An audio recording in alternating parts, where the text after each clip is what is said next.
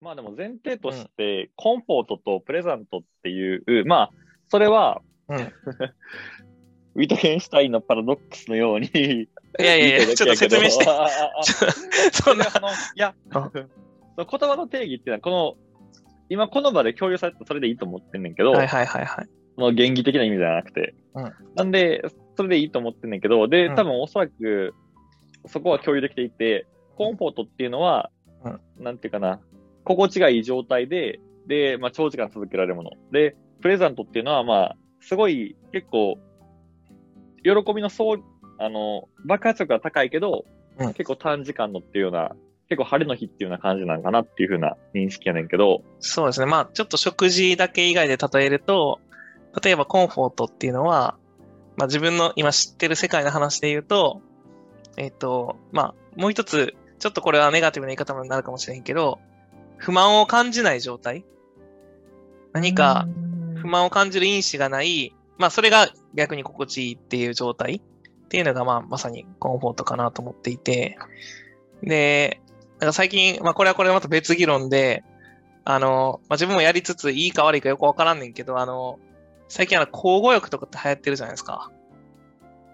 はい。交互浴、要するにあのサウナ入って、まあ6分7分入って、まあちょっと水風呂に入って、外気浴をしてっていう、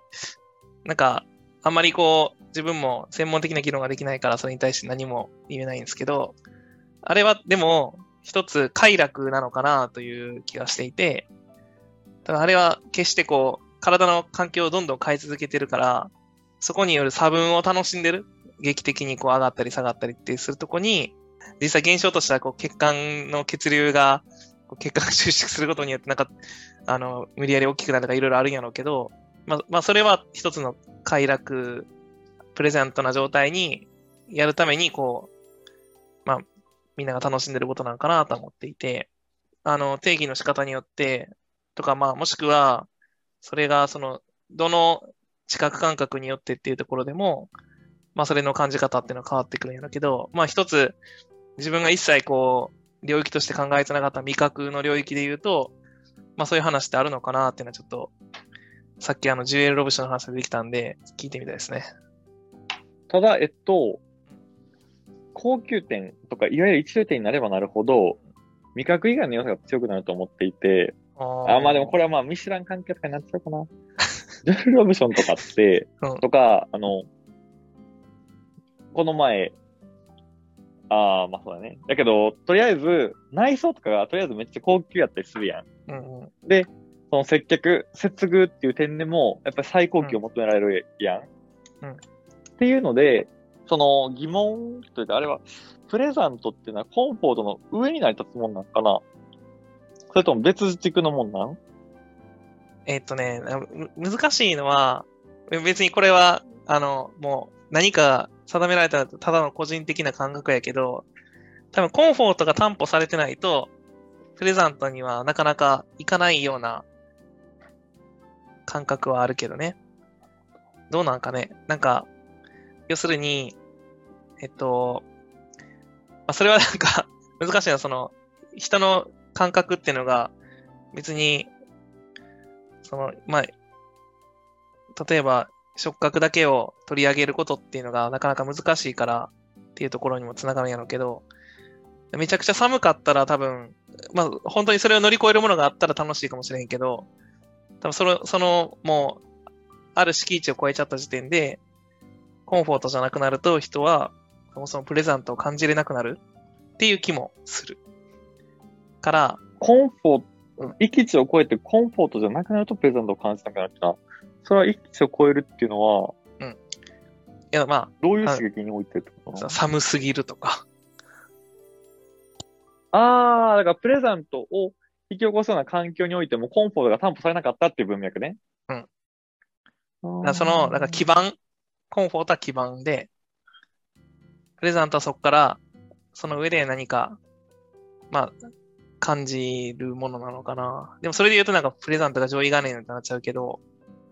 うんんそうでもないんやろな。うんなんかその、あの、まあここに言い出すとなんかだんだんあれやけど、例えばその夏の、まあ、なんか真夏のビーチで暑いと思う人はいないとかっていう言葉が ちょっと、まあ。面白いね。それはどういう文脈で言われるのあ、だからそれは、その、こういうその温度とか、要するに足はめちゃくちゃ暑いわけやん。砂浜やしね。うん。で、にもう光、もう、ま、もうね、外の暑い35度ぐらいの時にさ、太陽の光浴びてさ、もう最悪の環境 熱的に言うと最悪な環境やねんけど、それでも人はもう、そうじゃない感覚の方がもう楽しい開放感とか、まあ、いろんな感覚によって、それをもう受け入れちゃうっていうところもあるんだよね。普段は不快だと思う場所を、それを上回る、まあ、まさにプレザントな、あの、感覚によって受容するっていう。え、いや、その議論やったら、プレザントとコンフォートは、えっと、生み出せる対象がだいぶ違くない？まさに、プレザントは、環境っていうよりも、うん、ん状況？そうですね、状況に近いというか、なんか対象というか、うん、で、コンフォートはまさに本人が意識をあまりしないような環境になって、うん、コンフォートを生み出すものとプレゼントを生み出すものってのは別のものになるんじゃない？その、うーん、ものっていう表現が良くないな。別の、うん。うん。だからそれで言うと確かに、なんていうの、なんか、ずっとプレゼントコンフォートの話ばっかしてるけど なんかその、多分、なんていうのかな、まあ、晴れとけじゃないけどさ、その、日常においては、やっぱり、快適であることが大事ね。っていうのはあって、そういう非日常というか、あの、まあ、晴れの日においては、まあ、多少はそれを差し置いても上回るものがあるといいのかなっていう感じかな。で、まあ、とはいえ、その、多分二つの、もしかしたら全く別のベクトルに向かっているものに対して、どちらにもこう、ある程度こう、なんていうの、まあ、もっとそれをこう、極めたものっていうのがある中で、その多分、まあ、それは、あの、ユートにもちょっと話を聞きたいけど、だその、コンフォートを極めた食事というか、なんか、こう、より何も、なんていうの、その落ち着いてというか、のと、もう一つは、そういう、まあ、まさに分子調理みたいな、新しい、こう、刺激を求めるものっていうのが、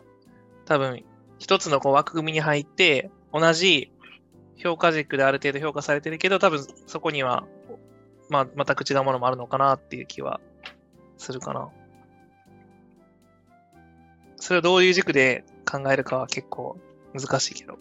うーん、難しいけど、ロブションとかは、うん、まあ、やっぱ特にロブションって、まあこれは僕があんまりあれってのもあるんだけど、うん、革靴とかジャケット着用が必須やったりするんだよね。へえー。で、やっぱり、ロブションの内装は、まあね、優雅な人やっていきませんけど、やっぱ、萎縮させるじゃないけど、なんか、白い大理石の階段みたいな。なんか、うん、やっぱまあ超高級な接客をするやん。うんうんうん、なんか、てか、ロブションはそういう戦い方やと思うんだけど、うん、和食で言うと、東京で言うと、まあ三つ星とかやったら、竜銀とか、ああ。えっと、大阪の三つ星やったら、はじめとかっていう、まあ、それはフレンチじゃないけど、行ったりしてんけど、うん、やっぱね、ロブションほど硬くはないねん。うーん。いや、何を言いたいかっていうと、うん、いや、でもな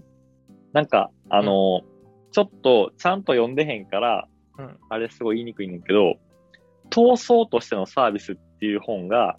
ちょっとあって、これもしらす界隈から、まあ、あの、得た情報から生まれてるんやけど、僕のこの発言は。はい、闘争としてのサービスで、まあ、まだちゃんと読めへんねんけど、チラチラ見てたら、その、お寿司屋さんに入った時に、うん、お客さんっていうのは、結構まあ、伝統的な日本の頑固なお寿司屋さんとかやったら、大将ってすごい不愛想だったりするやん。で、試されてるのはお客側であるみたいな。なんかお客として行ってるのに、試されてて、その、うん。何を頼んだらいいんかとか、どういうマナーを、で、どういう動き方したらいいんかとかっていうのは、お客側がすごい気を配って、判断して動かなあかんとかっていううん。のがあって、うん。で、その、お寿司屋さんで、うーんと、いや、ちゃんと読み切ってんからあれやねんけど、うん。愛想がいい、何にいたしましょうか、みたいなところじゃなくて、その、頑固親父のところに、とか、まあそういう渋いところに行って、認められるっていうのは、そこの、なんていうかな、その店主に承認されることを求めに行ってるみたいな、おーっていうのがあって、なんかそれの文脈で言うと、なんかその、すごいと、いや、これはもうちゃんと本を読んでから語るべきなんだけど、うん。コンフォート、プレゼントと遥か遠い位置に、そういう社交場としてのあり方があるなっていうのをちょっと思って、で、それをもうちょっと戻すと、ロブションもそこまでじゃないねんけど、なんていうかな、その場うん。にいるために、その場で存在していくことを承認されるために、肩肘を張る必要があって、でそれをやっぱり僕も苦手やし、それを忌避する層っていうのが結構生まれているのではと思っています。あ忌避忌避する層っていうのは、どうどうするの？あ、だから、どうするけど。えっと、だからどんどん、えっと、こう、そういう流れを正直、結構、やり出してる一つが、うんそれこそホリエモン的なあり方やと思っていて、うーん。それは、なんていうかな。いや、やっぱユーザーが喜ぶようにやるんでしょ？みたいな。なんか、でも、だからそれは、うんえっと、だから、食っていうのが、やっぱり文化でもあるわけやん。で、今言ったようにやっぱり社交場的な意味合いもあるやん。うん思うとなんか、その、コンフォートとプレゼントだけで語りにくいなっていう、ああ、おなるほどね。ぐるぐる回って。あ、でも、うん。なんか、ちょっと今の話は、ちょっとわかるなって思うのは、これは、ちょっと仕事的な話だけど、やっぱり、まさに、なんか、建物とかでも、何かけ建築設計するってなっても、多分お客さんが望むものだけをやると、あんまいいものはできない。でもこれなんか違うな、話が。いや、ななんていうのな。私確かに、そのまさに今、今話聞いた中で、文化っていうのはすごい大きいなと思って、なんかこう、まあ、なんていうのな。まあ、受け継ぐものっていう言い方もあれやけど、なんかその、そのなんかこう、ユーザーのニーズに応え続けちゃうと、やっぱりこう、どんどん、なんか、縮まっていく気がする、ねよね。自分は。だそれはその、要するに、ユーザーが、こう、認識できるものを最大化するってことになるから、あの、認識できないものは切り捨てていいっていう、こう、中でややっていくことが一番良くなっていくっていうことになるから、からそうすると、あの、今、こう、ちょっとした時間軸ではいいねんけど、こう、例えば30年、40年したときに、全く、その、もともと持ってた人の認識感覚が失われちゃうことに対しての、あなんか怖さっていうのはあるかなっていうのはすごい思って、これはまた、これも 正しい議論かどうかわからんけど、なんか、オーディオとかでもやっぱその、まあ、自分は結局、あんまり音を詳しくは知覚できないから、まあ MP3 でもまあ、いいかって思って聞いてるけど、実際はもっとこう、あの、そういうデジタル変換では、拾いきれない音があって、それをまあ、なん、なんとなく、まあ、とりあえず、あの、人間の知覚できる範囲では合ってるからいっかって、や、やると、もともとその細かいところまで聞けてた人が、次の世代では聞けなくなるっていう、なんかそこに対する怖さはあるよね。次の世代は聞かれへんくなるの？それは能力的に削られていくってこと？能力に削られていくんじゃないかな。例えばその、えっと、まあ、これもなんか、そうかって思われるかもしれんけど、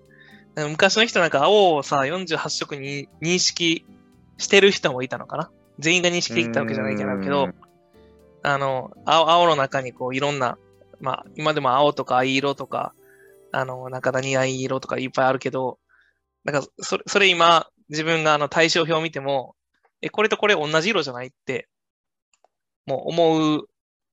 ねよね。それはまさに、あの、名付けの問題やとは思うけど、要するに、もう、これを青っていう言葉に全部、あの、まとめちゃった時点で、そこから先の人は、まあ、その、あもう一回こう昔のもので、あの、見直しても、もう知覚できなくなっちゃうっていうことなのかなと思ってて、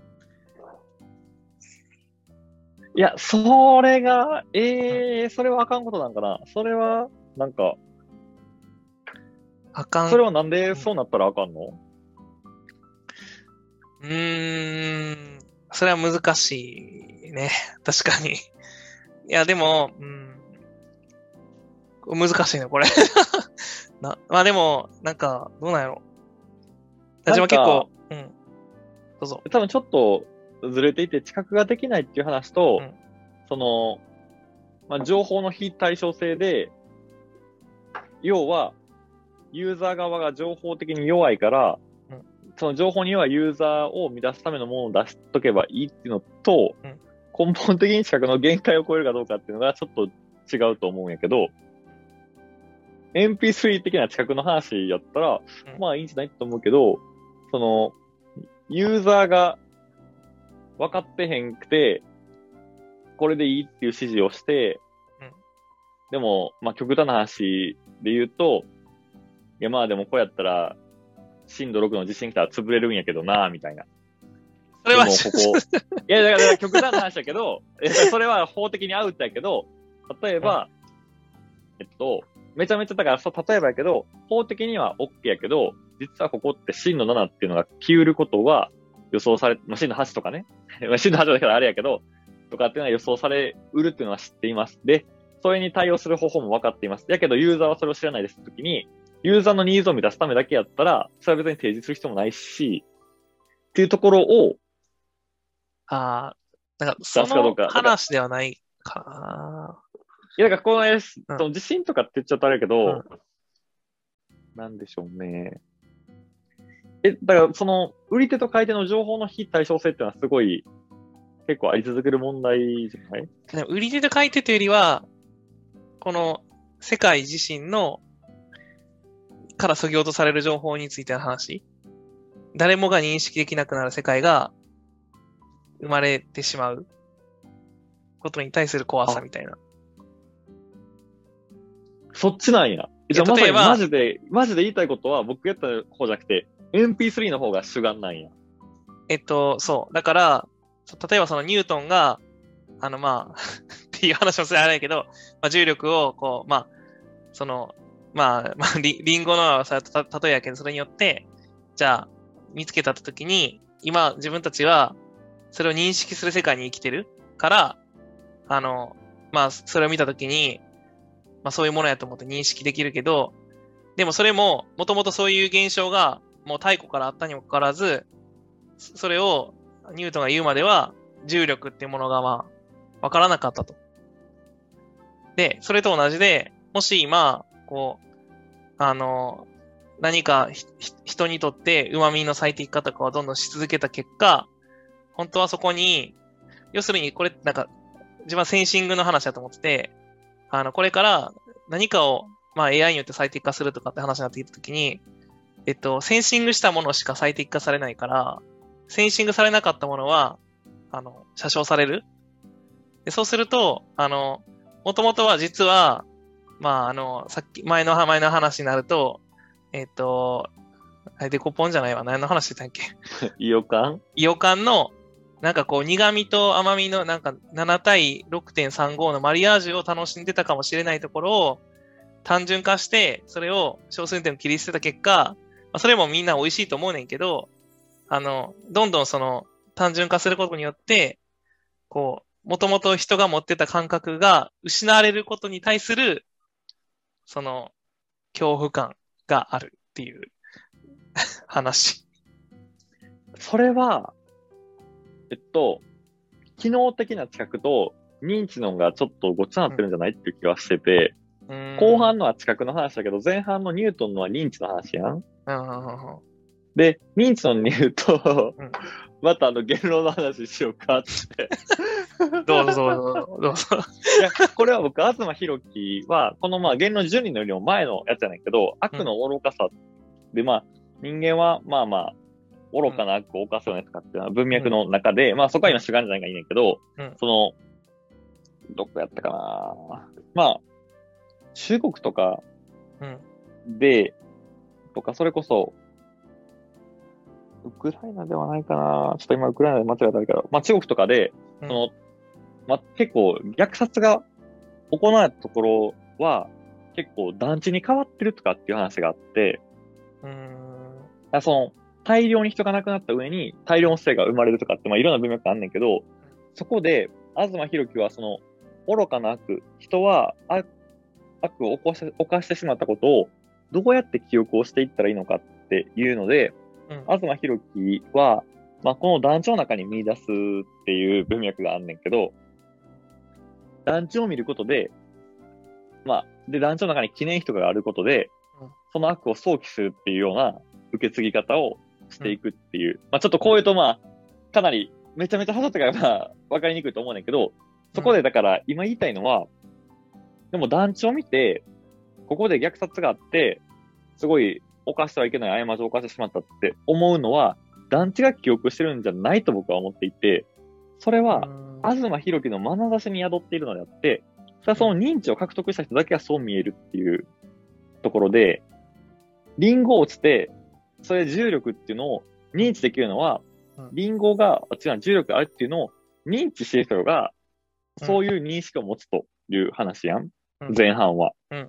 だけど、後半の、うん、味覚とか知覚っていうことに関して言うと、それはまさに、うーんと、まあ、脳の機能の衰えと言ってしまっていいと思うんやけど、うん、そこってちょっと軸が違うんじゃないっていうふうには思う。え、ちなみに、視覚の解像度は、じゃあ人によって差があるんですよね。視覚の解像度人によって差があるでしょう。それは、あるけれど、認知によるものにはならん。まあ、認知によるものにも多分にあると思うけど、うん、それは、えっと、影響はするけど、そこはイコールじゃないでしょ。う。うん、イコールじゃないっていうのが一点と、もう一個は、うん、その今のって、うん、えっと、先天的なものか、後天的なものか、はいはい、そして遺伝するものかどうなのかとかっていう、はい、すごいその辺の要素がギュッと凝縮されちゃってるから、うん、なんか、例えば、きっと、MP3 で、うん、まあまあ、例えば一時的にみんなが MP3 を聞く世の中になりましたと。うん、なんか、オーディオで、なんか、スピーカーは柱立てて置くとかって言ったやつダサいよねみたいな時代が来ましたと。いうのになって、うん、で、でもきっとしばらくすると、あるやつが、あれ、オーディオって良くないっていう資格って残ってると思うんやけど、全人類が MP3 で満足して MP3 以上の音の解像度は認識できへんっていうことはないのでは？ああ、だから、そっか。だそそれで、世の中、それで全てが、こう、取り囲われちゃうとそうなるけど、かもしれないけど、そその中で普通に演奏するという声が残ってる限りは、そうならないのかな。ならなくてで、うん、きっと、また波のように、いやいや、MP3 はダサいっしょって言って、あんなスカスカの音聞いてんのっていうやつが出てきて、うん、わーってなって、それは、なんか延々、なんか、一時的に失われても、それって、きっとまた、それがまさに逆に認知と影響し合うっていうのであれば、あー。なるほど。それで取り戻せると思うし、なんか、あの、ドレミファソラシドって僕ら音階あるやん。覚えてるやん。うん。うん。で、なんか、音、音感を鍛えるトレーニングの本があって、そこで提唱されていたのは、ドレミファソラシドで覚えてるから、その、逆に言語として認識できない、その、ド、シャープとか、あまあ、ファシャープとかっていう、ファシャープって言って歌えへんやん。どっちもファーって言って、うんファーシャープを上げる歌うときも、半音上げてファーって歌うしかないから、うんそうじゃなくて、ファーじゃなくて、ファーシャープは、フィーっていう風に、その、ワード自体を変えて、だから、ド、ディ、レ、リみたいな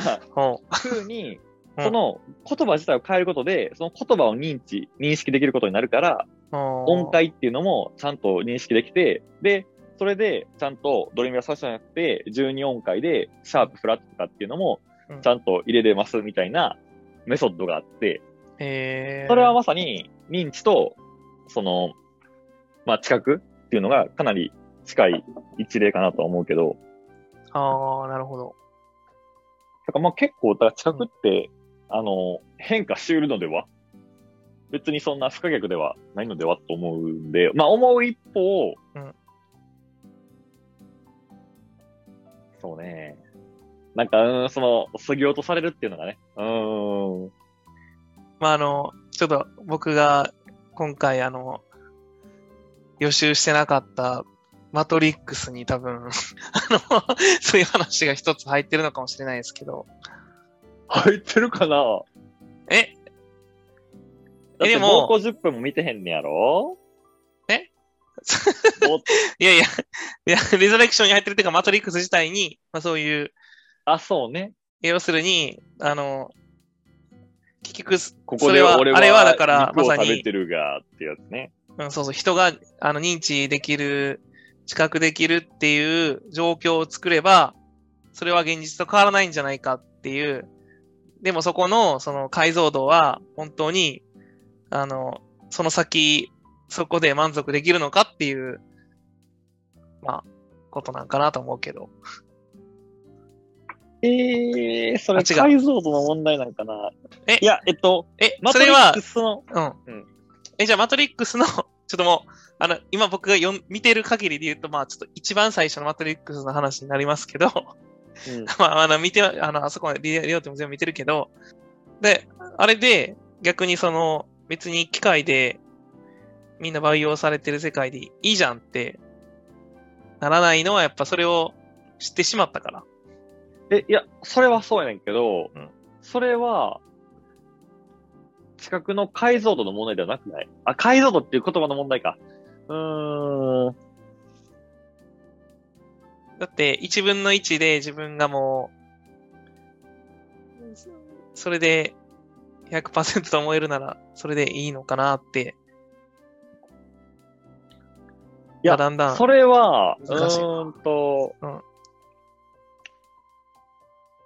え、そのマトリックスかどうかって、知覚の解像度とまたずれるけど、はい。え、Q アノンの世界にいるかどうかじゃない？ちょっと、全然、なんか毎回結構いやいや言葉があれだ、怖い言葉が出てくるな。だってさ、え？ちょっとあの ちょっと、え？ひだ、ひだでに突っ込んでいってるようない感や、じ。嫌だよな、そこの話は。いや、だ、いや、これはだから、えっと、善悪はとりあえず置いとくけど、うんその、陰謀があるって思ってる世界って、うん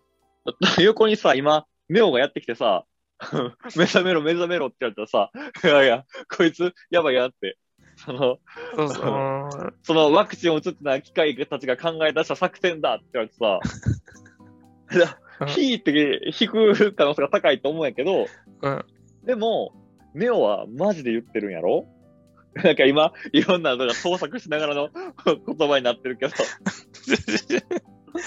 まあまあまあ、はい。そうそうだとしては、なんでしょう。うん。いや、だから、それ、えっと、企画の解像度っていうワードにされると、うんえっと、だってそれは今までの議論の流れからでさ、遡るとさ、うんその、切り捨てた味覚があるんかとかって話になってくるやん。うんそういう意味ではないやろ？解像度っていうのは。今言ってるのは。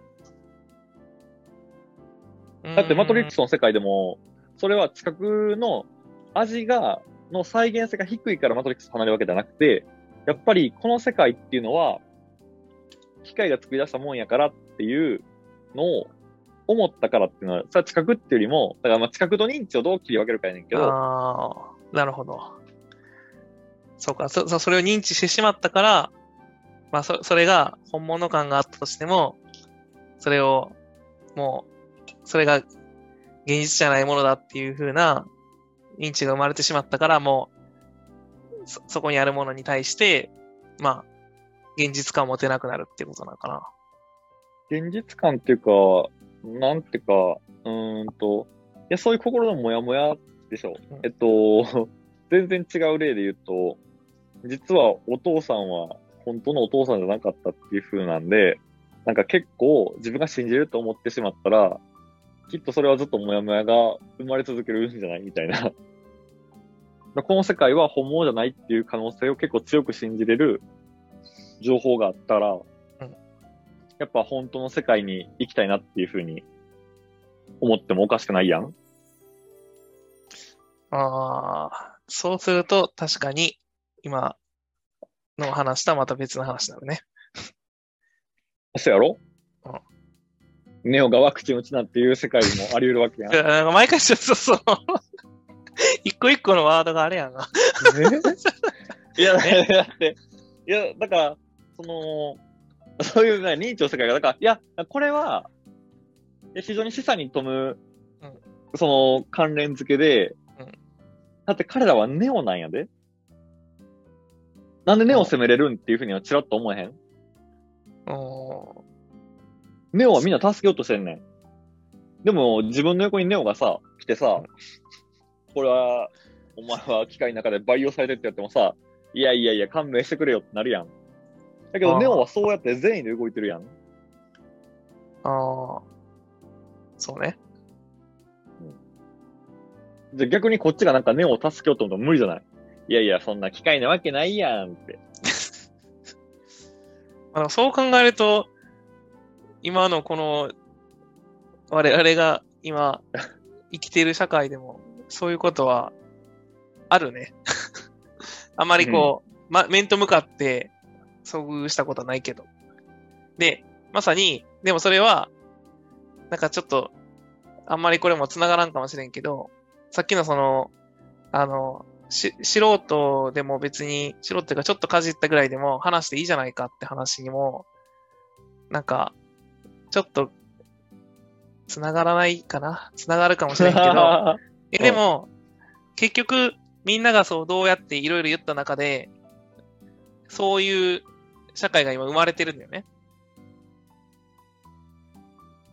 そういう社会のそういうがちょっとわからへん。そういうっていうのは、まさに、こう、全く違う世界を信じるとか、もともとその下敷きにするものが違う人たちによって、今、まあ、こう社会ができているっていうふうに考えると、あのちょっとあんま繋がらへんな。えっと、いや、ま、まさに、その、そそれ、まあだから、なんていうのな、